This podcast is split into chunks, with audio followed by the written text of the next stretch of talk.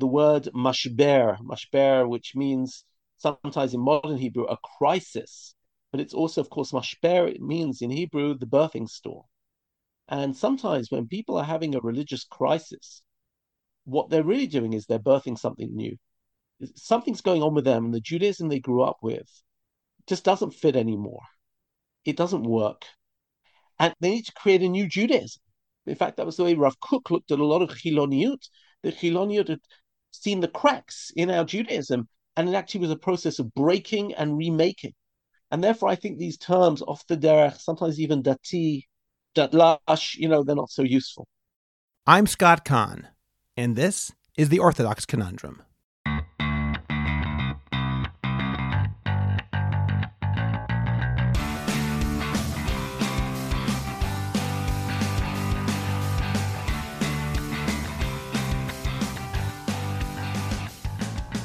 This is the Orthodox Conundrum on JewishCoffeehouse.com.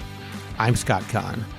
There's a phenomenon in the Orthodox world which is called by various names, though most commonly off the derech or OTD, and datlash, short for dati l'shavar, that is, formerly religious. For a community which prides itself on continuity and on passing the tradition from one generation to the next, the idea that people leave orthodoxy is simultaneously painful and threatening. Why did he or she leave? What didn't work? Why don't they see what we see? Or perhaps, if we're being truly honest with ourselves, what do they see that we may be missing?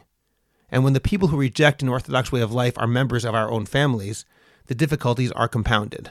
These questions matter a lot, and that's why I was so anticipating my conversation with Rabbi Alex Israel. And despite my high expectations, he was even better than I had hoped. Rabbi Israel has given a lot of thought to this issue, and his insights are humane, generous, and rooted in Torah.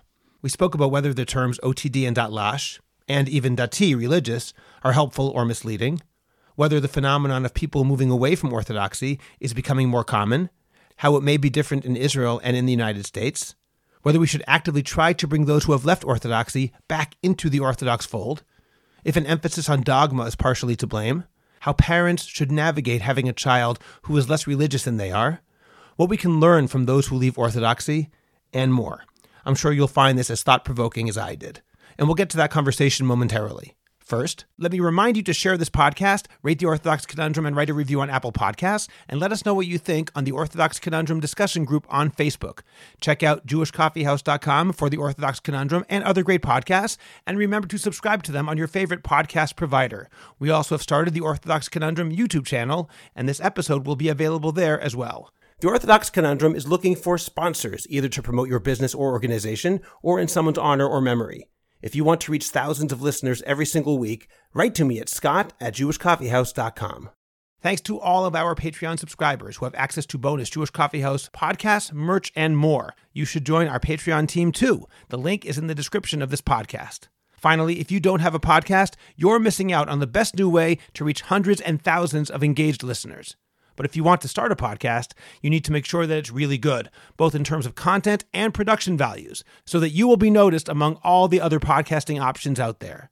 If you have opinions that you want to share with a large group of people, or a growing business that's looking for a great new marketing tool, or an organization that's looking to reach hundreds and thousands of captivated listeners, you should have a podcast and one that is of the highest quality, and we can help you make that happen. Contact me at scott at jewishcoffeehouse.com or go to jchpodcasts.com to learn how we can help you make a high quality, effective, and entertaining podcast.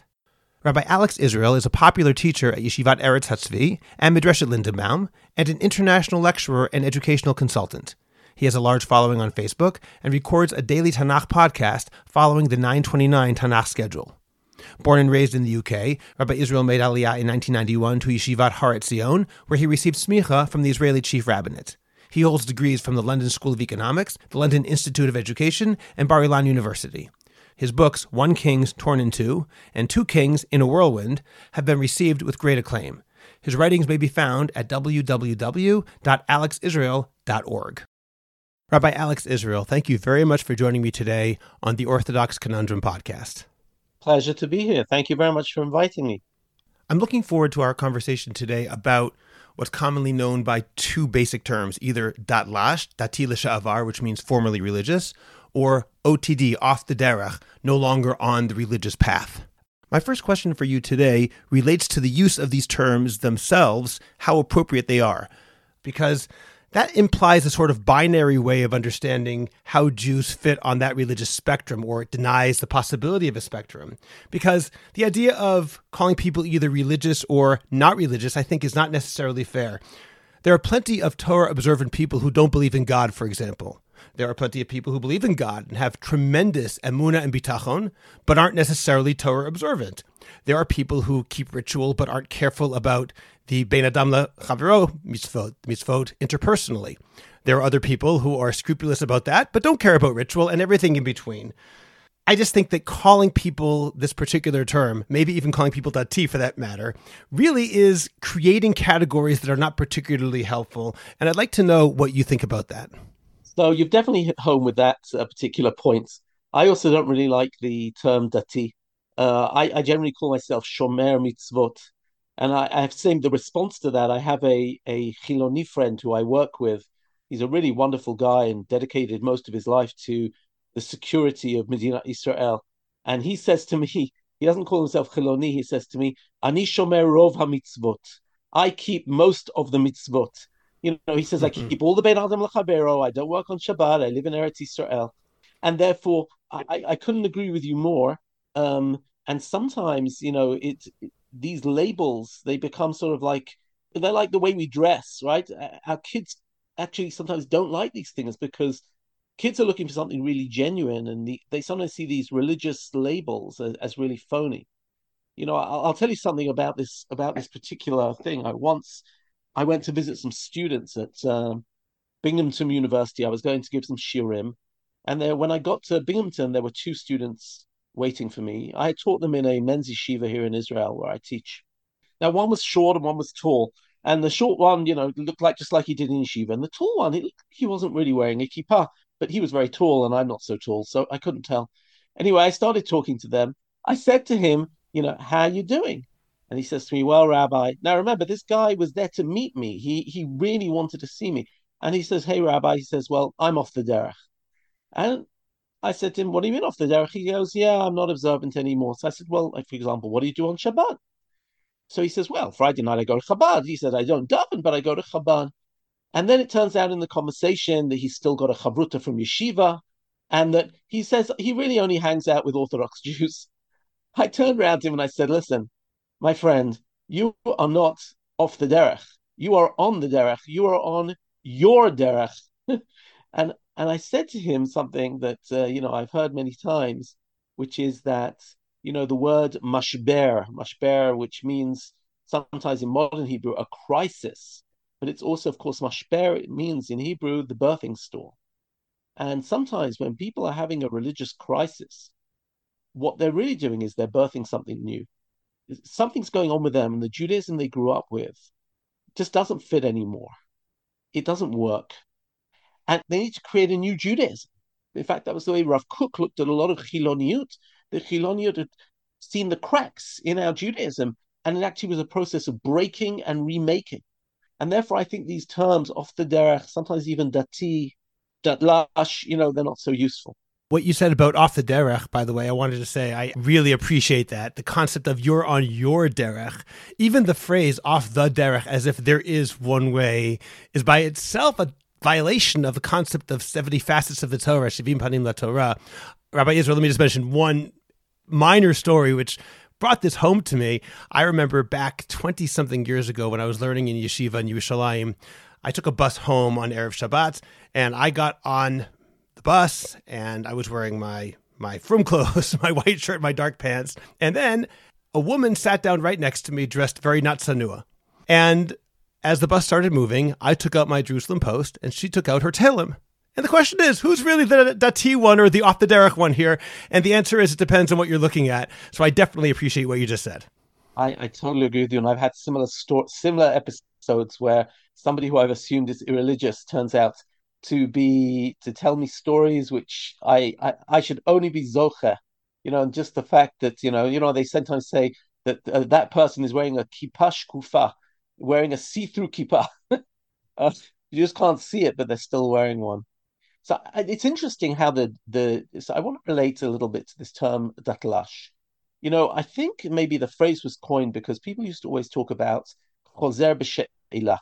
Um, now let me explain a little bit for our listeners uh, how that came about. You know, we all know the phrase choser b'tshuva, that somebody's uh, uh, bal tshuva or choser b'tshuva, where we mean repentance, that a person has decided to repent from their evil ways.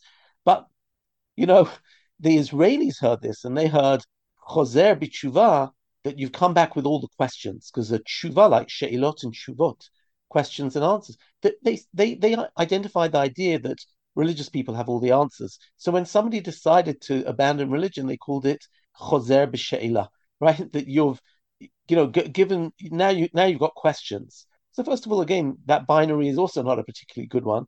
Uh, I think people have who have who've left uh, a life of religious observance didn't find that that choser b'she'ila label accurately described them. And when they wanted to self-identify, they couldn't describe themselves as chiloni. You know, they are a separate subgroup, right? There's always a joke about how all the datlashim uh, want their children to be also datlashim, but their children can't be. they know they know how to function in a shul. They have all these religious associations. Their Hebrew has all sorts of Talmudic. They they're not chilonim. They're not choser b'she'ilah because they didn't leave because they had questions, and therefore I think people have looked for a different definition.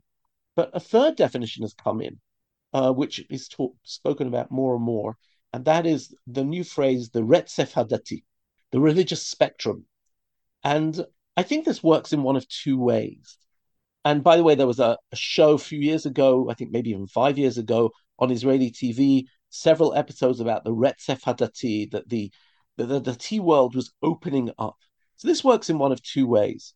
You know, some people still identify with the Dati world, but they don't keep everything. They don't dress a, a woman who doesn't dress sanua, a, a, guy who texts on Shabbat, somebody who lives with their boyfriend or girlfriend. Ironically, I, I remember working the first time I I found this. I worked with somebody and her daughter. You wouldn't have been able to tell from the way she dressed that she was dati, datia. She texted on Shabbat. She lived with her boyfriend. She still considered herself to be datia. Now that also shows that dati is sort of like a sociological label. Um, so there seems to be a wide, broad range of a broad range of observance uh, in the in the Dati Leumi world for sure, and that's embraced by this phrase. But it's there's something even deeper than that, which maybe I'll relate to, and that is the idea of a red retzef, almost the idea of a spectrum, almost as a how should I say it, a expression of of a realistic expression. There's a, a very very interesting uh, rabbi Rav Ido Pechter. I don't know if you've come across him he wrote a book called Yahadut al HaRetzef, and it's about the notion of halacha. And he talks about the idea that this binary of observant and non-observant is it's just not relevant. Like you said, you sit next to somebody who isn't dressed religious, she, you know, says to him, uh, Masortiim, the, the, the traditional Sephardi community, who frequently, you know, very makpid about Nida, very makpid about Hadlakat Nerot, they'll kiss the hand of the rabbi, and then they'll go to, sh- to go to football on Shabbos afternoon. There is an incredible binary. People who really want religion in their life and, and they value religion and they're committed to religious things. And yet they aren't what we would, they don't go through the threshold. And suddenly you realize that there really is, there isn't a binary, there's a there's a spectrum. And that includes institutions have embraced this place. So you've got machinot, which are religious secular machinot, like Ein Prat, like Beit Israel in Gilo, like Natur in the Golan. You've got Rut Calderon, uh, an Alma, and the Chiloni Yeshiva. I, I heard somebody from the Chiloni Yeshiva from Bina speak recently, and he said, I'm not Chiloni, I'm religious, but I just don't like that religion of the Datim. and if you want to read more about this, you can read uh, Micha Goodman's book. He's written a book called Chazara Lelo Tshuva. I think it's been translated, I don't remember the English translation, the, the, the English name, but he establishes, on the one hand, what he calls the Orthodoxim, right? Who are reject personal autonomy, on the other hand, the extreme secular Zionists who have rejected, said, we want the new Ivri Jew. But he says there are a lot of people who want their Judaism, they just don't want it in a way in which it is prescribed or in which it is controlling. But they really want a relationship and they want to create their Zionism and they want to create their identity around this Judaism. So, you know, just out of this term, datlash, you know, there are all sorts of other definitions. And and this takes us into a whole sociological study, not only of the Dati Leumi community, but of a lot of Israeli society. It's a big, big topic. I wonder if that concept you mentioned of Retzef Hadati, that religious spectrum, also takes place even on an individual level. What I mean by that is that all of us at different times of our lives, at different moments, maybe even in the day, are at different points on that spectrum. When I'm working on my business, I'm not necessarily in the same place, even though I like to think that I'm always Dati and I'm always a Torah Jew, and I hope I am. But there are certain intense moments when you're davening on Yom Kippur that might be different than when you're playing baseball or working on your job. And along with that, sometimes that concept of Retzef Hadati might make some people think, well, we are on one end of that spectrum, therefore we have arrived.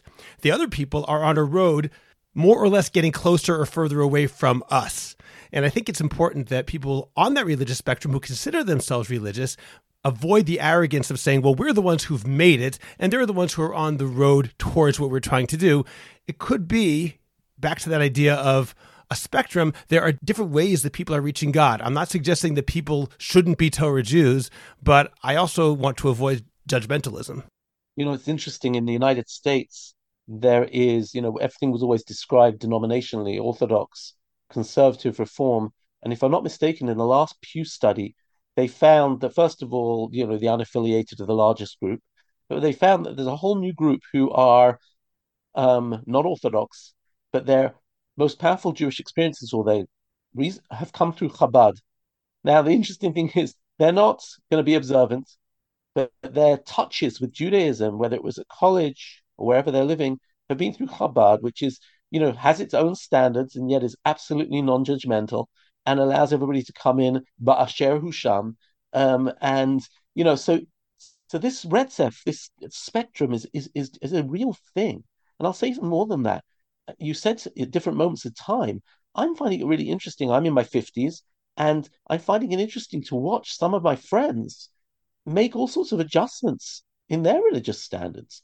Uh, sometimes the women who covered their hair, who have stopped, or the other way around. Um, men who are now, you know, maybe finished with the child raising years and now spending more time in Limud Torah and getting into Chassidut and all sorts of. So, you know, this idea that we I'm religious, as if it's like this static. I'm in the freezer. I'm static. I'm we, we, are living, breathing human beings, and we we our experiences in life often rock us, shake us up, and uh, we our experiences. So yeah, we're we're on the move. Let me ask you about some of the factors that cause people to move along that spectrum. Again, without trying to use the terms datlash or dati, there are people who are more observant and less observant of Torah Judaism. There are 613 mitzvot, which we are, as Torah Jews, expected to keep. It's an ol mitzvot, an obligation, a yoke. So, Rabbi Israel, what are some of the factors that you see that cause people to become less observant, or to put it more stark, perhaps, to leave Torah Judaism? And along with that, let me also ask you do you think that this is becoming more common? Yeah, it's, it's really interesting.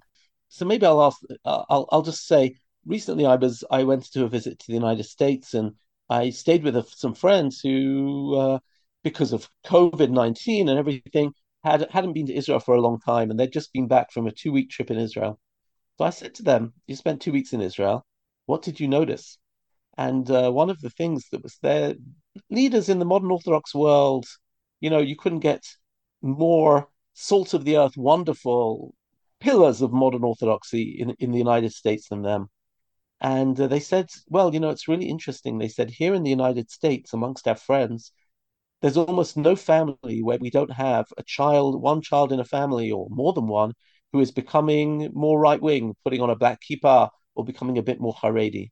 And when we go to Israel, we noticed that every one of our friends has at least one child who is less observant. And I found that fascinating, right? And I can I can I can explain it to a certain degree, but I you when you say is it more is it more pronounced?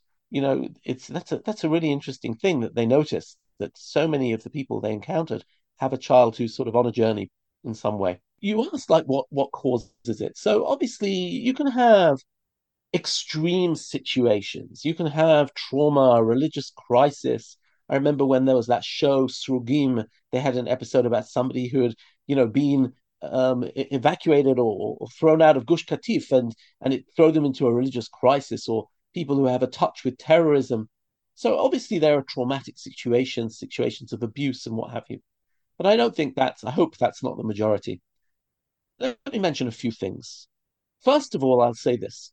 Uh, for some people, I think maybe Judaism just isn't meaningful enough. You know, I sometimes look at the kids in my area, I live in Gush Etzion, and I see how so many of them are really passionate about serving in the army. But uh, maybe their passion for serving the army, they look at that and they say, okay, I get what the army gives me, but but what is going to Mincha give me? And and, and that's a real contribution, but is Mincha a real contribution, right? Um, now, one aspect might be that our sometimes we judge Judaism too narrowly. And what I mean, like like this, we just read last week Parshat Mishpatim. Mishpatim encompasses everything from you know laws of looking after one another to verapoyerape to the health system to employment to welfare. In, in other words, our Judaism should be uh, bituach uh, which covers unemployment, and uh, tzahal, and the foreign ministry, which is Kiddush Hashem in international relations, and hospitals, V'rapo Yerapeh, and Chesed, the welfare ministry. But where do we always associate Judaism? Shul. With Shul, with Limud Torah, with Sniut, with Lashon Hara. Actually, that's not what HaKadosh Baruch Hu intended when he spoke about the Tariag mitzvahs. Right? One of the points with which actually put Judaism in Misrad Datot, the religious ministry and the education ministry, instead of the broad gamut. And then people start saying, well, I don't relate so much to Judaism. But maybe we've described Judaism too narrowly. And in fact, that's exactly something that uh, Rav Kook spoke about when he spoke about that Judaism really encompasses everything. And in almost like a Hasidic view, he saw, just like Hasidut saw sparks of God everywhere, which needed to somehow be raised. He, he saw, for example, his letter to Betzalel, where he saw art as a part of a nation coming back to health, exercise, the military, agriculture, as, as a sign of this. One of the thinkers who spoke about this very strongly is Ahad Ha'am, where Ahad Ha'am, he saw Herzlian Zionism and said, well, you're trying to solve anti-Semitism, but that doesn't interest us Jews from Poland and Russia. We see Judaism as too narrow. Judaism isn't about whether you put your right shoe on first or your left shoe on first the milk falling into the meat. Open your Tanakh. It's about an army. It's about an economy. It's about a national infrastructure. It's about government. It's about ethics. So I think that might be one thing that Judaism doesn't have the meaning we want in our world. And let me now give the flip side of that, which is I think some kids actually look at the secular world and they say, you know what, the secular world is really addressing the values we need environmentalism, inclusivism, feminism, LGBT, um, and they look at the religious world on a sociological basis, especially if they're coming from liberal backgrounds, they don't always like it, right? So, for example, I, I know for, if I take my my yishuv, I live in Alon Shvut, I think there are many kids who have become irreligious. There are not many who have become Haredi. Why aren't they becoming Haredi? Why aren't they all over the show? And the answer is because the Haredi identity for them is, an, is a is, is a deeply unethical one, I'm afraid to say. They don't serve in the army, they feel they don't contribute to the economy. And that is such an unappealing option that even if the religious mode of Haredi thinking might appeal to them, they're not going to join the Haredi community. So there's a sense of looking at the religious establishment as actually being, usually we say, Torah is where the ethics are. The Chilonim, that's the empty wagon. But actually, they sometimes look at the Chiloni wagon and say, look, they serve in the army, they're contributing to the economy, they believe in equality and inclusivism, and look at the look at the religious community, and the religious community frequently, at least the way it's portrayed by the media, um, is is a turnoff. I'll mention a couple of other things. Hey, Rabbi Israel, can I ask you something before we get there? Because you've said a lot that I really want to make sure I grab onto. Can Please. I just go back to a point you mentioned a couple of minutes ago about the difference between Chutzlaretz, or at least the United States, in this person you visited's view, and Israel, where he said in his community, everyone has at least one child who becomes more religious or more Haredi or more right wing, whereas in Israel it's the opposite. To what do you personally attribute that? Do you have any answer to that? Well, well, I will say this. in the modern Orthodox community in America, uh, I think I think things are tough. You know, even when we grew up, we watched TV. You could actually watch TV. there wasn't it wasn't excessive violence. There wasn't excessive swearing. There wasn't excessive sex. Golda Meir didn't allow the Beatles to come in Israel because she considered them to be decadent. I mean, you know, we're not talking about Rihanna or or I don't know whoever else there is. You know, secular. They wore suits. secular culture has got well in the early days, at any rate. Um, secular culture has secular culture has got more decadent. The the the secular campus has become a, a hotbed of anti-Semitism and anti-Israel feeling. Liberal values in the attack on, you know, maybe even gender, the the whole woke or, or whatever you might call it, the the anti-colonialist a lot of students don't necessarily they look at the liberal world and they don't say wait this is a this is an upstanding world of values they say well this is degenerate this is leading in a in a, in a this is a breakdown of society and therefore where do they say they say well modern orthodoxy what the modern world has got so much to offer and they look at the haredi world where remember the haredi world in america people do work people you know have money so you can live on a good standard of living and you can feel that things are more, religiously intense. And therefore, on the whole gamut of schools, we we we you do see that. Now here in Israel, you might say the opposite happens. we we first of all preach to our kids that they should be together with the chilonim because they are our brothers. We send our kids to the army, where maybe they will often meet with, you know, colleagues who they feel are just as principled and idealistic as they. If you become non observant in Israel, you will still speak Hebrew. You will still likely marry eh, a, Jew. You will still know when it's Shabbat. You'll even feel Shabbat in the air. You'll know when the Chagim are. You will have a lot of your Judaism in Israel. And you're, you you don't live at a great distance from your communities. You can come back for Shabbat or you can. So, in other words, it's still very accessible to you. So, it's re- it's, it's a really interesting uh, dynamic here where with sometimes religious community here in Israel being more of a turnoff and in America with the situation of sort of like feeling that maybe you know the wider world is more threatening and I would certainly add something, not to get too much into politics, but I've said for a long time that the mixture of religion and politics in Israel is the worst thing that could possibly happen to Torah and to Torah's reputation and, frankly, to God's reputation. I can't imagine that that's not a factor as well. In the United States, the more right wing communities are not involved in politics, or at least not in the way that it is in Israel. Obviously, there are Haredi Jews involved in politics, and there are Haredi Jews who are very vocal about their political opinions. And it could be that Haredi Judaism in the United States is becoming far more political than it was in the past. Nevertheless, it has not reached the level that it is in Israel, where there actually are Orthodox political parties that represent that community in government and therefore those turnoffs aren't there. Whereas in Israel, I'm sure that has to be part of it, where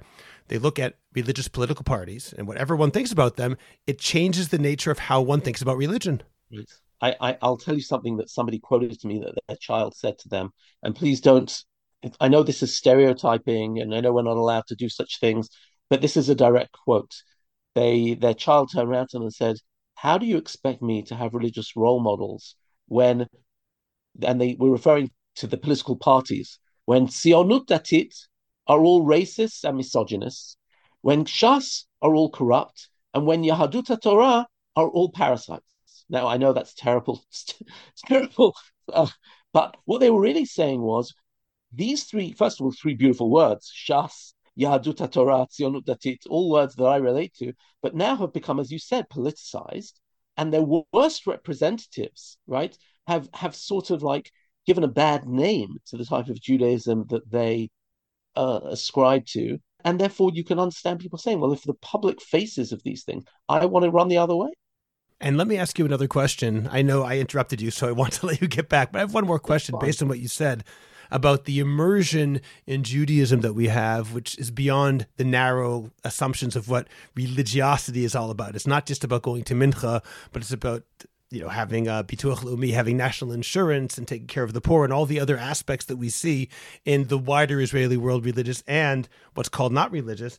Do you think, and the reason I'm asking this is because in a recent episode with Rabbi Pesach Somer about religious crisis, he said, and I agree with this, sometimes in the religious world, we expect that through Torah, a person reaches God.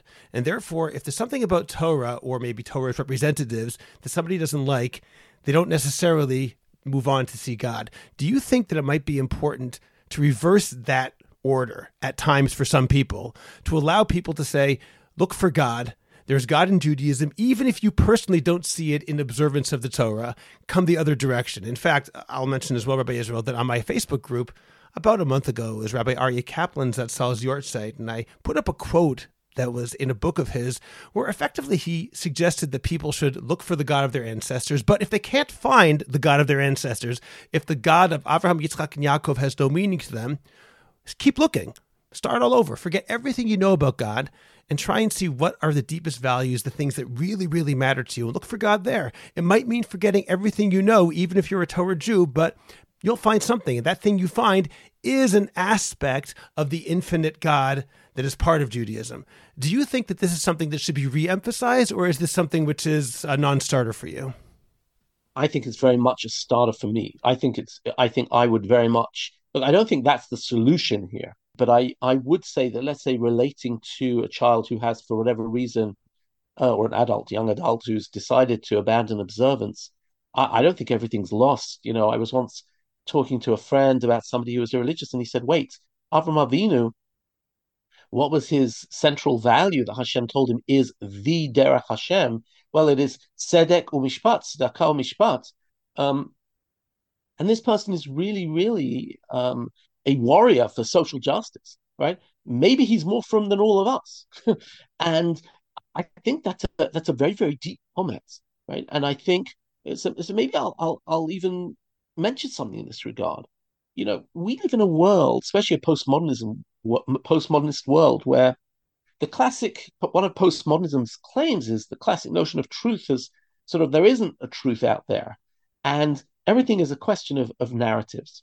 Now this throws the emphasis of judaism first of all into number one the emphasis of identity into meaning what's meaningful to me and number two into the self. I'm not looking for truth out there. I'm looking for truth here I'll even talk about my generation of, of, of, when we discovered halachic Judaism. Our parents were sort of from and belonged to modern Orthodox communities, but then we discovered the Shulchan Aruch. And this was a big thing because now we had an outside standard.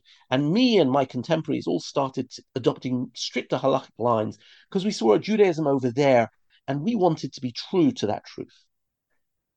This generation, this generation of growing up today, they're not looking for a Judaism over there. They're saying, Judaism, how do you relate to me? Right? I'm at the center. What's my what's the meaning? What's they're relating that the most important word is authenticity, to be genuine. And now, if Judaism doesn't match me, there, there, there's a mismatch. Don't ask how I can come closer to Judaism. Ask how Judaism can come closer to me. Now, this explains, for example, why even in the, all the religious Zionist yeshivas, Chassidut has come in, because Chassidut brings a sense of the the, the, the, religious into every moment and every small detail of our Judaism because we're looking for something, things to have meaning. We're looking for more con- inner connection, right? And I think that's that's a very powerful, powerful shift, generational shift. And maybe that relates to the fact that people can't just take a package of the Shulchan Aruch and buy into it. And therefore, maybe we need to work harder as educators, as parents, maybe we need to be more open to allow people to pursue that meaning in all sorts of different avenues within life. And maybe we allow people to, sort of discover that meaning within their Judaism and, and to value it even when they find it outside their Judaism. You know, just on that one point, I know that Rav Shagar points out in his discussion, his most primary discussion, Lichyot Tzamud La'ayin, it's a discussion about living next to nothingness, about postmodernism. He says that the Kabbalistic sefira of Tiferet sefira that is associated with balance. It's also the sefira associated with truth. Balance and truth shouldn't be the same thing, trying to figure out which value takes precedence at any given time. He points out that truth in the world now, based on the Kabbalistic idea, does work well with the way postmodernists think, is not an absolute. It's a balance of opposites. And he points out as well that truth is a lower value in the pole of values in the Kabbalistic universe than where, so to speak, God exists above in the level of ayin, of what's called the nothingness with a capital N. Anyway, but that's, I think, along those same lines in terms of how people think. I'll let you get back to what you were talking about before, before I so rudely interrupted you. No, this is great. I, will you know, I'll just make one last point, which I think will might be interesting to our listeners. I find it fascinating, and I think this is this acceptance, the world we're in with its acceptance of difference, of diversity, um, I find also reflective in in the life of my kids. You know, my kids are very accepting of any friends who are LGBT. They're very accepting of any of their friends who are not Shomer Shabbat. Um, there's a total, you know, happiness and acceptance of different identities living side by side. And whereas sometimes we wanted to be in a chabura of people very much like us, I think part of this generation, this embracing of diversity, you could say there's something very beautiful about this my interest in, Datiim and Chilonim came for me very, very strongly uh, during the year, the Oslo years. And the minute that Tzohar, the rabbinic bridge, the window between Datiim and Chilonim was set up, immediately after Retzach Rabin, after the Rabin assassination, it was set up in 1996. I was at their founding conference, and I've been associated with them ever since because I, I felt this very, very urgent need to, to, to bring this bridge over Am Yisrael. And maybe these different identities all sitting in some sort of muddle um, is is there's something powerful about it. There's a show on on on TV.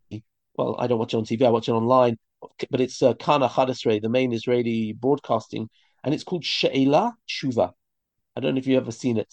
What they put together, it's a half an hour show or a 25 minute show, and they put together two people, one who who has left religion and one has become religious, and they sit them together for a for a conversation. Now, they match people up beautifully. So, for example, they had once where a veteran of the 73 war who had lost his religion in the war and another one who had found his religion in the war. Or they had two women, one who had been a, a dancer and she'd been datia, she'd been religious. And because she was a dancer, she decided she had to become secular because she couldn't express it. And then there was a secular woman who had been a dancer who became Haredi. She became a Breslova. And but she realized as a religious woman Haredi woman she couldn't do without dance, and she set up the first um, Haredi dance troupe or dance school. And they have them talking a conversation, and they've got so much in common and so much difference. And some of them, there's a little bit of tension, and at others of them, there's just a, a meeting of minds and an embrace. And, you know, this notion of just being able to live with this difference. And in certain ways, it, you know, some among some of my kids, it's just not a big deal. They're like that. We're like this. Sababa. You know, that really leads me to the next question I wanted to ask, which is about the place of, for lack of a better term, kiruv, when it comes to people who've left orthodoxy or who are along that religious spectrum. Do you think there is a place for religious Jews to actively try to bring back people who would term themselves as that datlash, formerly religious? Because on the one hand, this idea of being non judgmental, being pluralistic, saying that we accept people as they are, is a wonderful thing. On the other hand, Torah Jews believe that Torah Judaism is the way that God wants us to be. And to say, therefore, I'm going to let them be however they want to be without even trying to convince them of the rightness of Torah for I'm not sure if that's the right term, but the the reality of Torah as the way that Jews should live, maybe that would be wrong not to. So what would you think about that? Yeah, um, it's it's really interesting. There's a, there's a wonderful book by Rav Eli Ofran uh, it's called something like Linivuchei Hador Hadash for the challenges of the new generation. I really recommend it for any educator because he puts together 10 issues which are, you know, at the forefront of the changing world of this generation. And he actually says, first of all, he, he points out very interestingly, he says that the statistics show that 30 to 40% of the Dati Leumi world, certainly in their 20s, might leave religion, probably 30%. He said, first of all, many of them may come back at a later stage. But he says, second of all, that means that if you have a tension between chinuch, which means giving you a certain way, and the free world that we live in, he says, but that means that 70% have chosen to follow our chinuch. So he says, when the Dati Leumi world loves to hit himself, hit themselves over the back that there are 30% who are defecting, so to speak. He says, well, 70% are staying. And in a world as we live in, that's not a small achievement. So first of all, that's interesting. Uh, that's an interesting that's an interesting perspective. My experience with Kiruv is it's not clear to me that they want it. I know that I have a, some very close friends whose daughter stopped keeping Shabbat, and I'm sort of close with uh, the kids and the family, and they asked me to have a conversation with her when she stopped keeping Shabbat. She had no interest whatsoever. Uh, you know, she said like, "I'm, a, I'm an adult. I've already served three years in the army. I know who I am. I spent two years in midrasha. If I don't want to keep Shabbat, it's for my own reasons, and you know, sort of leave me alone." And I was coming to very softly. Um, I find that our children expect us to to accept their their life choices, not to challenge them. And I do think that, you know, if you're talking about Kiruv, I think in general, the religious Zionist high schools put a lot of work into this. They try and do a lot of programs to to what we might call Kiruv. It's interesting that a lot of the people who do find their way back in some way find their way back through a religion which is quite different to their parents' religion. So it might be in a Beit Chabad somewhere in Kathmandu, or it might be through, you know, they grew up in a sort of very rationalistic home and they might find it through Hasidut, um, or it might be through Chabad, or it's very eclectic. So I think that rabbis do have to come along with a lot of availability and a lot of warmth. I live in Alon Shvut. My Arav, Rav Yossi Rimon, Rav Yossi Sri Rimon, he's amazing at it. He's constantly, you know, making himself available to people. I remember once I had a meeting with him. He could only meet with me at 10.30 at night in his study in the shul and we're in the middle of a meeting. It's eleven fifteen at night, and there's a knock on the door, and it's a teenager. And he walked out of the meeting. He was there for twenty minutes. He said to me, he walked back in. There were four of us in the meeting. He said, "If a teenager knocks on my door at eleven fifteen, I talk to him for as long as is needed." But you know what I was amazed at? That teenagers knew they could knock on his door at eleven fifteen at night. That's right. and they went looking for him at eleven fifteen at night. And for people, I know that's a tall order for a rabbi or for a but Mechanchim in Israel, I find it amazing. I mean, I've got a daughter who's 24 years old. She'll still on Shabbos afternoon sometimes go for a walk with her mechanechet, with her, I don't know how you translate that in English, They're her, te- her class homeroom teacher, which she had when she was in ninth and 10th grade. She's still a religious role model for her. And they talk about life and, and meaning and everything else. And, you know, it's a matter of keeping doors open and I think I think that's really the that's amazing. What I can say. That's, that's really amazing. It's a beautiful thing. To me, a big part of it, at least from my observation, is that religious role model can remain that religious role model, even if that religious role model wants the person to be a religious Jew if they don't come with some artifice where they're pretending to be their friend because they have some secret agenda to make them more religious, to bring them along without being open about it. If, on the other hand, that religious role model will say, Of course, I want you to be a frum Jew, but I also want to talk to you and I can speak to you with respect and friendship without it being about, are you going to put on tefillin tomorrow morning? There are many people out there with whom I disagree about this issue or another issue, but that doesn't mean that every time I talk to them, all I'm really trying to do is to convince them that I'm right. There's such a thing as talking to people because you care about them, even when you disagree. There shouldn't be any hidden secrets or any hidden goal going on there. I think that's a very important part as well. Right. I would agree with you. I want to ask about something which we alluded to before, and I also spoke about again in that episode with Rabbi Somer about dogma. You know, nowadays we talk about dogma. It seems that, from what I've read, Professor Menachem Kellner talks about this. He's from the University of Haifa. That our emphasis on dogma today is far stronger than it was several hundred years ago, and several hundred years ago is far stronger than it was in the time of Chazal. At least that's what he argues. And nowadays, on the one hand, the thirteen principles, for example, those articulated by the Rambam, they've become the assumed standard theology in Orthodox Judaism. On the other hand, people who cannot or cannot or will not accept them as expressed by the Rambam. And of course, the Rambam's understanding of these 13 principles might be considered somewhat extreme in certain ways, but people who can't accept them might feel disenfranchised. So, in other words, the idea of heresy might be pushing people away because they say, well, I can't accept everything that, using this example, the 13 principles assert. Therefore, there's no reason for me to be religious. I've wondered if our emphasis on dogma sometimes might be actually counterproductive maybe we should try to reinvigorate the experience of God, the experience of Torah, what I called in my last episode faith in rather than belief that, to quote Rabbi Norman Lamm Zatzal. Do you think that's possible that dogma might be, without rejecting dogma, that's not what I mean, but we should perhaps put it a little bit lower on the totem pole of values rather than push it up to the top? I can only talk from my kids' experience. I didn't find that whole dogma played a particularly central role. Um, you know, I feel like in the religious Zionist shivot midrashot, there's a lot more feeling. There's a lot more, you know, I love Hakadosh Baruch Hu. there's a lot more, a, lot more emphasis on on love than yira. A lot more emphasis on opportunities than boundaries. So, to my mind, I, I don't really see that so much as a factor. Uh, having said that, you know, and, and I do think that maybe lifestyle choices are far more powerful in this area. But but since you've raised it, let me let me maybe make a couple of comments in this regard.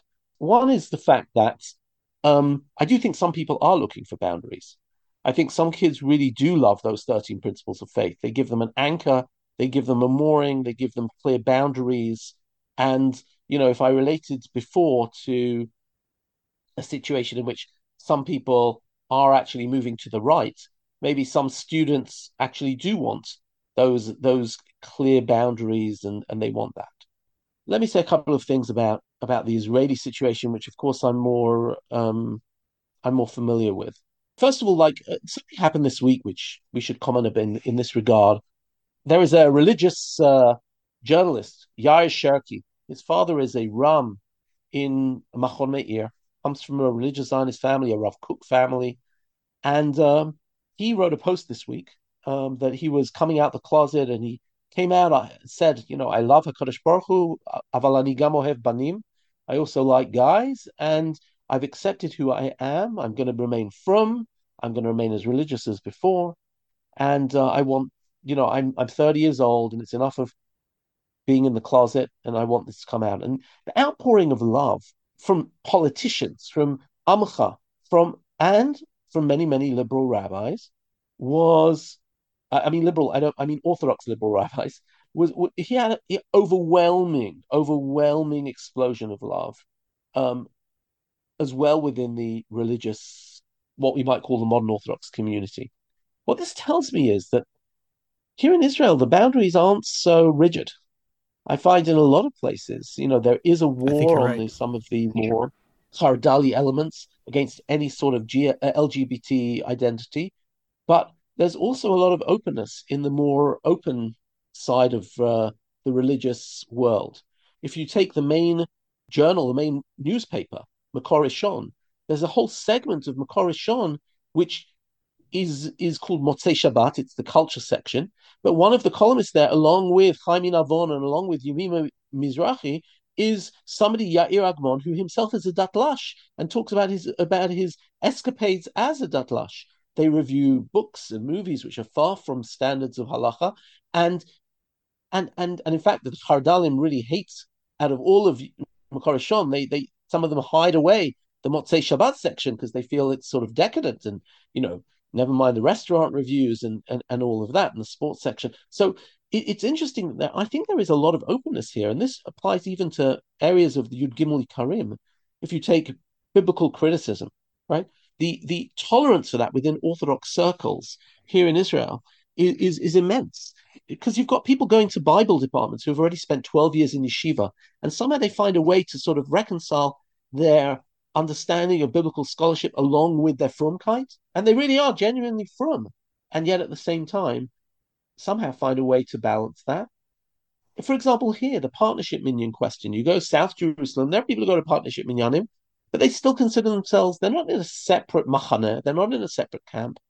They're part of the, you know, their, their brother might be, uh, you know, part of a more right wing yeshiva, and, and there's no, I don't know, Chovevei Torah why you split that I that I'm identifying here. Now you could say there is a split between Har Hamor and Gush and Merkaz, right? Har Hamor and Merkaz, and then but that's already deep deep in the Torah well.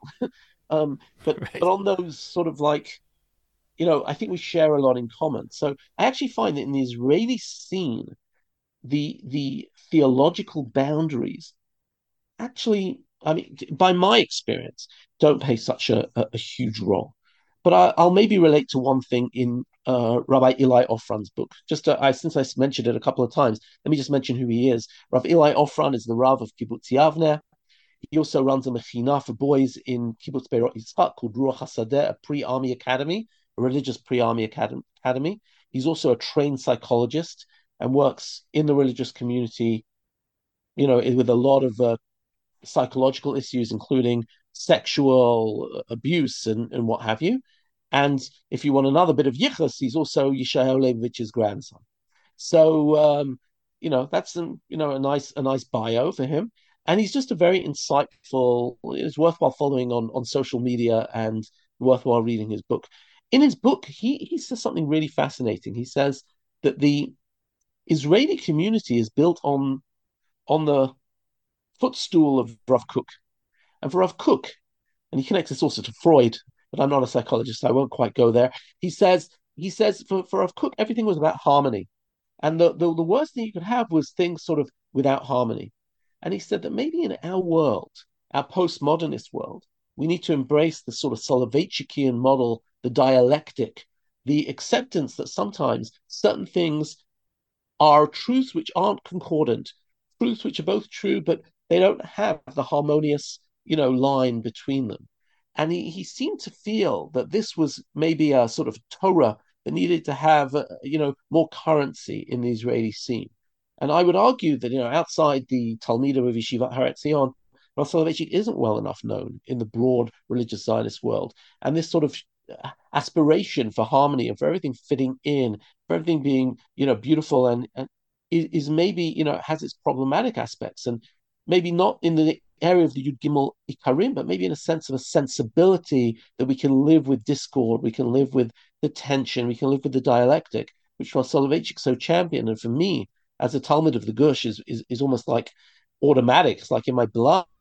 Um, I think for other people, it's very disturbing to have that dissonance. And he was sort of preaching that we need to amplify that more in the Israeli reality. I think that's so true, Rabbi Israel. Rav Soloveitchik, in his book, The Halachic Mind, when he talks about cognitive pluralism, to me, is I don't hear many people discussing that aspect of Rav Soloveitchik's thought. They talk about how he dealt with dialectic, but the idea of cognitive pluralism as a positive reality that exists in the world, as opposed to trying to harmonize everything. There can be multiple truths that are all part of the heavenly truth. Rav Sacks put it differently when he said, In heaven there's truth, on earth there are truths on some level, I think that echoes the concept of cognitive pluralism. And here is a sentence that reflects what Rav Soloveitchik felt about that. This is a quote from the Halachic Mind. The white light of divinity is always refracted through reality's dome of many colored glass. And this means two things. It means, first of all, that we can only perceive God from the perspective of our physical reality. We can't get out of it and understand what he is in himself. It's always in relationship to our reality. And secondly, relating to this point, there are many different ways of relating to God through that reality that are perhaps even at times contradictory, but they're all true at the same time because they reflect that single white light of divinity refracted through multicolored glass. And I certainly agree. Bring that in to our world is an absolute necessity the way things are now. I'd like to take it a little bit further and talk about how families who have a child who is no longer religious should navigate it. There are different questions I could ask. Let me give one example. How would a family deal with the fact, in your opinion, that if a child is no longer religious, that child might be creating an avira, an atmosphere that goes against the family culture? Let's say, for example, that child is no longer keeping Shabbat. On the one hand, parents certainly want that child to know he is loved or she is loved every bit as much as before. That child is 100% a part of the family. That isn't changing. On the other hand, a family has a family culture that they want to preserve for themselves and for their other children. How is that navigated? Yeah, this is this is a a very difficult, a very difficult, I think, challenging issue, um, and it's it's not easy to do at all. When one member of the family decides, you know, not to be religious, how exactly do you deal with this? Since we're we are who we are, you know, I have uh, four children who I love uh, like crazy and respect deeply and they're all in very different places on the religious spectrum, from dati to less dati, let's call it that way, um, and uh, and and and still very much on a journey. Each of them still in flux, and maybe I'm also in flux, right? Let me say that. And I don't have any. I don't want to talk about my children. I hesitate to to share any details, but for me, I will definitely say that it's been quite a journey. I sometimes uh, moments of pain, but also a beautiful spiritual, a very beautiful journey for me. And I, and I'll say this: the family I grew up in, my sisters and I, um, are pretty much in line with my parents. Parents active in the community, modern Orthodox, frum also my grandparents. And because we're very, very similar to my parents, somehow I didn't quite expect this curveball of my children being in slightly different places than I. Um, you know, when my my daughter decided to go to, I mean, again, let's let's talk about spectrum. My daughter decided to go to a midrashah, which was like a Chassidi midrashah, and I'm like spent spent eight years in in in yeshiva Har Etzion. It was like, you know, what what, what am I going to do with this? What are we going to talk about? I'm joking. Talk about off the derech, you know. talk about off the derech. That you know, um, you know, and uh, and and she, indeed she loves the Kadosh Baruch Hu very very deeply. Now, by the way, that was a really stupid assumption of mine that my kids would grow up exactly like me, because I grew up in London in a religious community, but in a broader London. Uh, they grew up in the yishuv. I grew up in Chutz They grew up in Israel. I grew up in the 70s. They grew up in the zeros uh, I didn't grow up with an intifada and a Hitler put. Uh, what exactly was I thinking that had emerged just like me? There, you know, I grew up as third generation British. They grew up as immigrants. So first of all, let's put that on the table that that we have to accept that our children, especially for us Olim, are growing up in a very, very different different world than us. And that reflects all all different things, you know, schooling in general. I remember when we we got to uh, what was it, 10th grade in our son's, our eldest son's yeshiva high school. And we go to the parents' evening. We're all waiting for the grades and the academic achievements. And the Ram gets up. He says, grades later. He says, you should just understand in the next few months, your kids are going to start becoming madrachim in Bnei Akiva and in Ezra and whatever it is. And you've got to encourage them to be madrachim. It's the best thing for them. Now, you've got to understand if they become madrachim, it's going to blow their schooling for the next year and a half. And that's great. And we're like, my wife and like, what, what, what, did you just say? And they're going to drop by two or three, you know, grades, like by 20 percentage points. Don't worry. It's okay. They'll learn more from being madrich. And we're like, oh, oh, is this school? And you know what? He was right. He was 100% right not everything is schooling and or remember also because we have i grew up in here. boston where academic achievement is a very very high value so that's a surprising statement for someone like me so all, I'll say is that was the value of a very, very serious academic yeshiva high school. So, so we come back to the question of having a kid in your family who's decided not to be observant of what you do. What's the effect on the home environment? What's the effect on the other children in the family? What does it do to the to the fabric of the family? And and this is you know a real problem. And I can understand how parents who experience this. First of all, I think the first stages, and I've spoken to lots of people about this you experience a sense of maybe shock, disappointment, blame, guilt. You blame yourselves. What did we do wrong? Um, am I a good parent? Is it because of me? Is it because where I sent them to school? Is it because of their friends? It... So first of all, I'm not sure any of that is particularly productive. Um, but it's natural. It's natural that you know people go through this because we expected our kids to turn out like us. Now, by the way, I, I assume that anybody who has kids do something radical. That is the response. But and and then of course the question is going to be how open is the kid? You know, sometimes kids really are like a bat out of hell and they are very rebellious. And it's not just a question of whether they're keeping Shabbat, they're smoking or they're doing drugs or Chas have got mental health problems or they're, you know, it, in other words, one can't just talk about this in a, in a, you know, what's the package? What's going on? If you had a kid who was very respectful, then you can talk to them about it. And uh, let's say the kid doesn't want to keep Shabbat. You also want them to respect the the public space and the fact that you're if you're in our house, what you do when you're by yourself. If you're in our house, is it okay? Because now I think a lot of what I've seen from a lot of my friends' kids who aren't religious, their kids don't want to hurt their parents, and the kids when they come home they will take part in Shabbat meals and they will sing Zmirot, and they want to because that's what it means to be in our parents' homes. If that is the case, then that's absolutely great. I, I think the way for parents to deal with it with is, with is with a lot of love and acceptance, but also to open a conversation where it needs to be opened. I have to say that, you know, sometimes there are very acrimonious relationships. I was talking to somebody recently, and they told me that their daughter had said to them, You don't really want me in the family anymore. I don't belong. It turns out that one of the parents says, You have to wear a skirt at home on Shabbat, and I want you to come to shul. Now, they say, That's the culture of our house. That's our home. Now, what's that doing is that's making that child not want to come home. And the child doesn't come home anymore, certainly not during Shabbat. You have to ask yourself whether that's worth it. I had another child, another fa- family who told me their son is irreligious, and when he's at home, he's you wouldn't know he wasn't being shomer Shabbat. He wears a white shirt and a, puts on a kippah at the meals. What he does in his own room is his own business. And he turned around to his parents and said to them, "I'm feeling cooped up over Shabbats. I live, we live in a yishuv, and I'm cooped up, and I'm not really coming to come home very much for Shabbos anymore." And they turned around to him and said, "You know, would it be helpful if we left the car outside the yishuv and you used our car on Shabbat and went out with friends on Friday night after the meal or spent Shabbat morning with your friends. And he was shocked. The kid was shocked that the parents were willing to do that. And they made the calculation that we want our child still to be at our Shabbos table.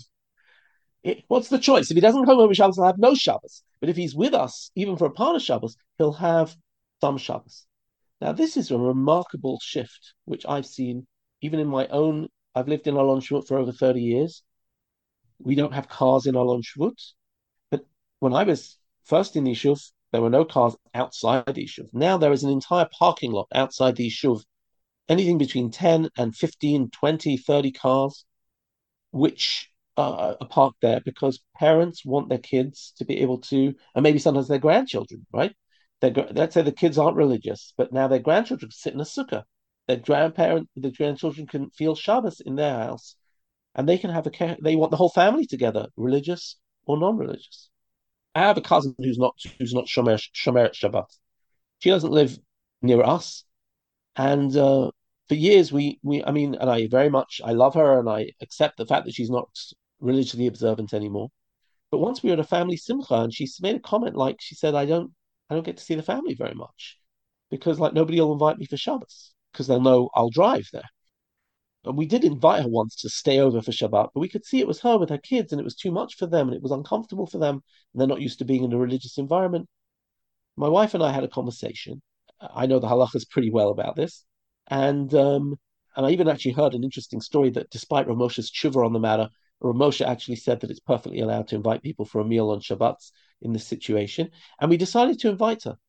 And uh, she, we arranged that she would come and park outside the Yishuv on Shabbat. We'd meet her, and they came like for three hours for Shabbos lunch, and we played with her kids, and they had a great time with us, and we had a great time with them. I'm not doing it for kiruv reasons. I'm not thinking that her children are going to become religious. I just want to kesher with her. She's my cousin, right? I just wanted to feel like people care about her. On a, on a, uh, you want to, you want me to turn that into mitzvahs? I'll call it B'haftarecha Kavocha. I'll talk, call it, I don't know but you understand what I'm saying. Like it's just basically derech eretz and decency and and and all of that. So, having said all of that, it's challenging, right?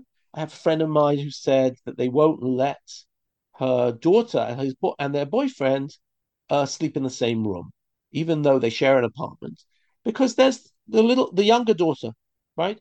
And she doesn't want the younger daughter to see her older daughter, who's not married, sharing a room. Now, again, does that become fight or does that become an agreed upon? So you can try and make rules. The question is how they're responded to, right?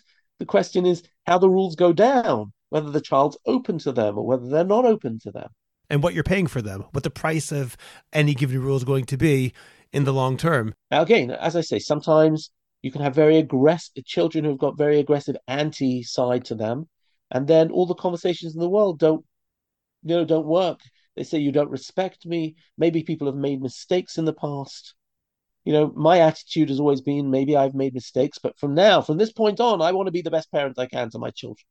I don't know whether I've made mistakes or successes, but whatever I've done at this moment forth, let me try and be be the best that I can to to my children.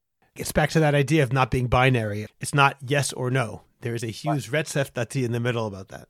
You know, I I told you that there's some some parents once asked me to talk to their child and convince them to keep Shabbat.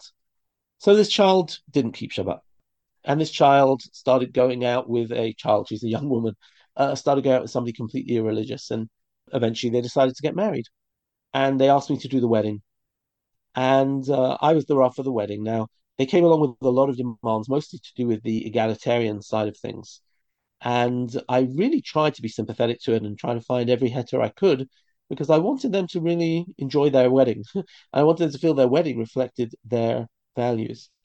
And when I spoke under the chuppah, I spoke about how much they'd taught me, how much they taught me about their passion for egalitarianism and their passion for tzedek and their passion for religion to be meaningful to them.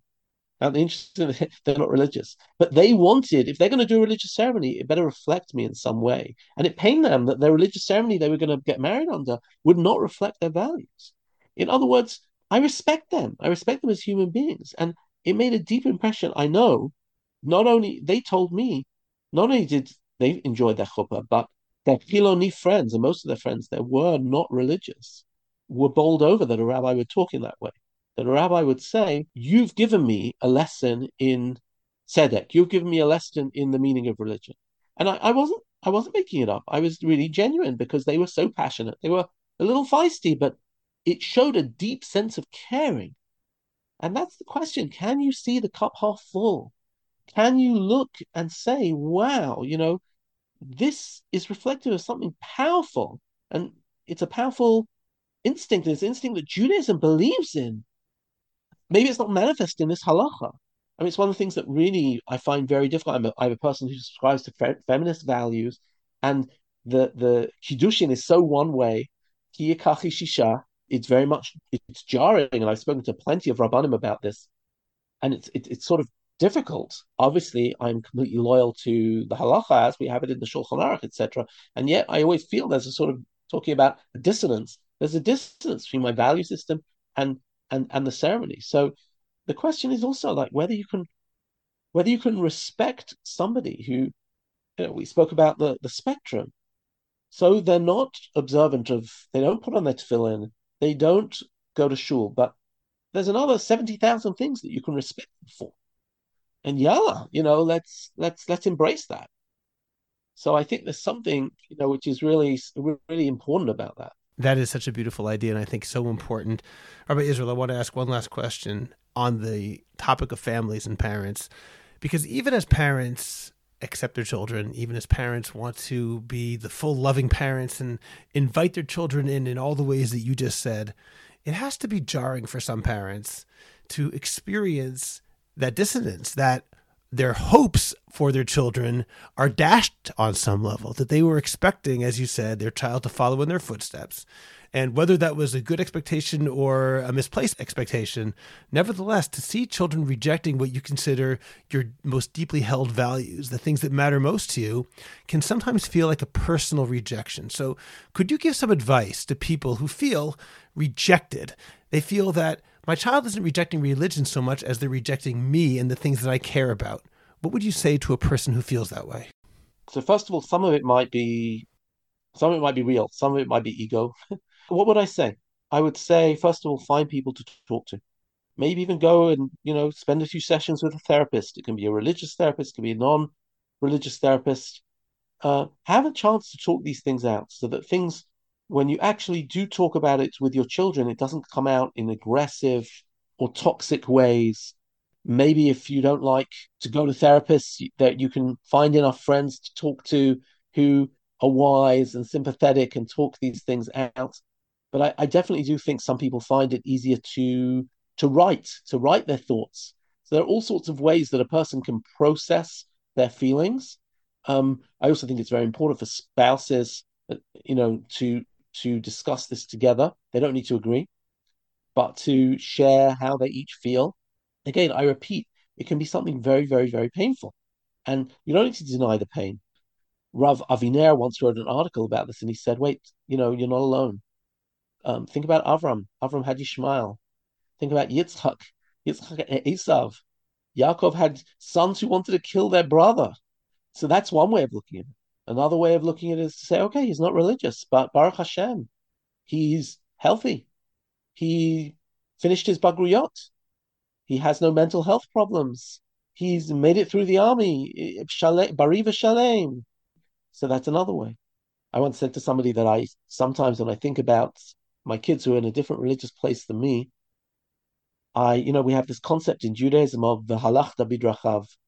It's just like Hashem is merciful, we should be merciful. Just like Hashem is plants trees, we should plant trees. So I said, you know, just like Hashem had a lot of hopes for Am Yisrael, and we kept on frustrating him. You know, we kept on sinning.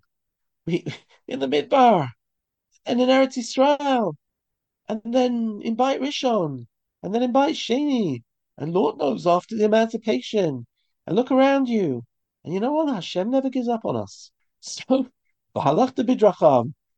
I'm not going to give up on my kids. And Hashem always treats us in love. And I think this is actually a very deep point, which I thought about over Yom Kippur one year. Because think about Yom Kippur, we all have this experience, right? We go into Yom Kippur and we say we're going to be better and we're going to do tshuva. And a lot of times we find ourselves committing the same mistakes in the next year you know what Hashem does the next year? He invites us in again to try again. And you know what? I've got a feeling he knows that next year we're going to do the same thing. And he just, you know, he just loves us. He just says that I am going to mikveh Yisrael Hashem. Ma, you know, ma mikveh matara tismei HaKadosh Baruch Hu matara Yisrael. HaKadosh Baruch Hu is always there for us with his arms wide open, even though we've disappointed him. We've hurt him. Maybe v'halachta bidracha. Maybe we've got to take company with Hakadosh Baruch Hu. I know that's maybe like maybe a little audacious theologically, but I really think that that our children, they even if they reject our way, they want our love. Uh, they want our love. I find time and time again that children who've chosen a different way still respect their parents' way. They're just their parents' way is not for them, and um, that doesn't mean that they think you're an idiot. That doesn't mean that they say this doesn't work for me. I also want to add just one point, which is, I think also back to that that retzef dati, that spectrum. Someone who decides to become quote unquote not religious isn't necessarily, despite what we initially see, rejecting their parents' values. The household can be a household of chesed. The household can be a household of love. The household can be a household where you're told to respect each other. Just because they might reject the idea of tzitzit or tefillin or tzniut or whatever particular value is there, that doesn't mean they're rejecting all of your Torah values, as you said earlier. Right, and they might be actually, as you say, accepting other values. You know, I two two of my boys decided to go to Dati Chiloni Mechinot, and I had sort of wanted them to go to Yeshiva Hesder like I had, and I sort of was a bit disappointed. You know, I thought, you know, they didn't get the same immersive experience in Torah that I had, and instead they went to a Dati Chiloni environment. And then I, I said to myself, oh my gosh, you know where they got it from? They got it from me. I I talk a lot about dati chiloni coexistence, but I don't really do it. They took my the values I've spoken about their whole lives, and they did it. So there we go. what do you want? What do you want? And and and the, for both of them, this has been a most wonderful, wonderful growth experience. It's exactly what they needed, and they're not me. I want to tell you an extreme story, but it's true about parenting as well. When I was a kolelnik in, in, in yeshiva, I had one of my old chanichim from Bnei Akiva in England came to yeshiva and asked me for a chavruta. So I said, sure, I'll learn with him. Now, I guess my hope somewhere, which I wasn't even aware of, was that he would become sort of a serious yeshiva bachur like me. As the year went by, this guy wasn't becoming serious at all. He was a happy-go-lucky, jokey guy. He loved learning with me, but he now have no fear. This guy is from today. He's even the gabbai of his community. He made aliyah. He's a perfect balabos. Wonderful. But I found myself at a certain point in the year saying to myself, it's getting angry. Why am I wasting my time with this guy? He's not becoming a heavy, miserable yeshiva bachur like me.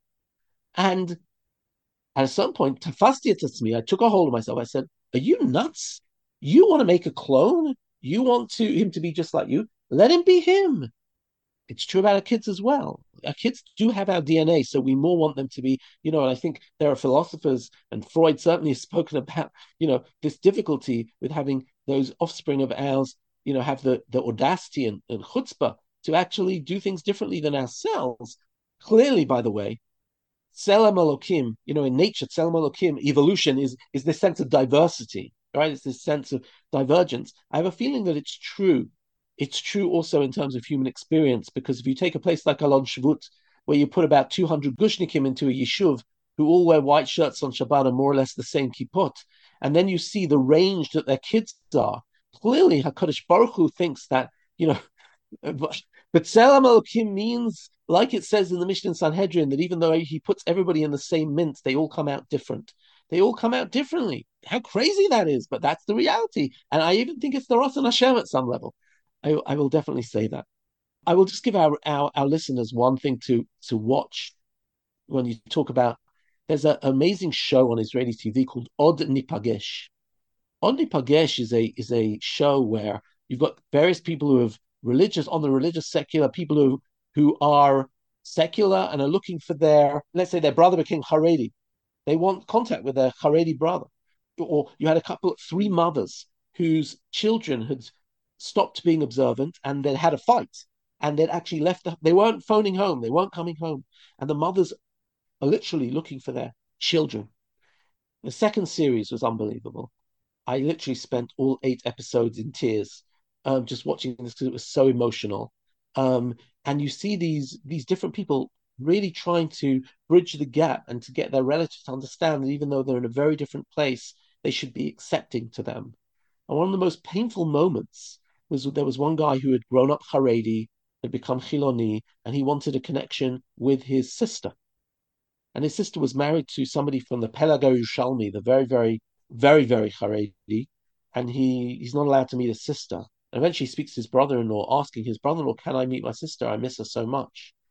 And I mean, this is a guy who's 30 years old, and his sister's 25, or the other way around. And uh, he's extremely you know, Haredi brother-in-law. This was the only failed story, but they didn't end up hugging and kissing. And said uh, to him, you know, you know, you know Torah, you know Hakadosh Baruch Hu, you've rejected it. You have no right to be alive. If you want to meet your sister, if you're choser b'tshuva, I'll be the first one to welcome you to my house. But until then. That guy, I can't even tell you on social media how many messages he got. I could see on his Facebook page, right? thousands of messages from Haredim saying that what that guy did was a Chillul Hashem, and how can he reject, and how can he reject you and not give you a chance to see your sister? And I don't think there's anything more painful than rejection, and especially rejection by a parent. And uh, therefore, I would encourage any parents. Your question was, you know, what should parents do with the pain? We have to find a way to get over it, whether it's through therapy, whether it's through talking to people. We have to try and maximally find, okay, of course, if the child, for whatever reason, is insulting, is abusive, then one doesn't need to put oneself through it. If they're causing trouble for the other kids in the family, I can understand. But as much, even then, there are ways to show your love, maybe outside the home environment, not on Shabbos, etc., etc. Still, I think it's really imperative that people try their hardest and use whatever tools at our disposal. And we have a lot of thank God today, therapeutic tools in order to help ourselves be able to come closer to children who are in a place which is very different from our own. And I think they will be better off and we will be better off if we manage to v'heshiv lev avot al banim v'lev banim al avotam to restore that connection. So I think it's a really, really critical thing to do. What a beautiful sentiment. And personally, just from this conversation, just from what you said now, I'm taking home that idea of the halachta bidracha, of the ethical obligation to follow in God's ways, means to love people even if they don't do what we expect them to do. And that other point that you made, quoting the Mishnah and Sanhedrin, that we might mint coins and they all come out the same, but God mints coins and they all come out different. And perhaps the difference is, even as they're painful for us, they somehow represent the will of God, the Ratzon Hashem. And being able to accept that and to understand it, even as we don't necessarily like it, can be a way that can help us towards a sort of comfort and chum, I think. Indeed. Rabbi Alex Israel, this was so wonderful. And I'm so pleased you came on and spoke about this difficult but very, very important topic. And I hope to have you back on the podcast again soon because I really was enriched by this. Thank you very much for joining me today. So, Darabah and with all of your wonderful work, uh, bringing discussions to Am Yisrael. Thank you so much.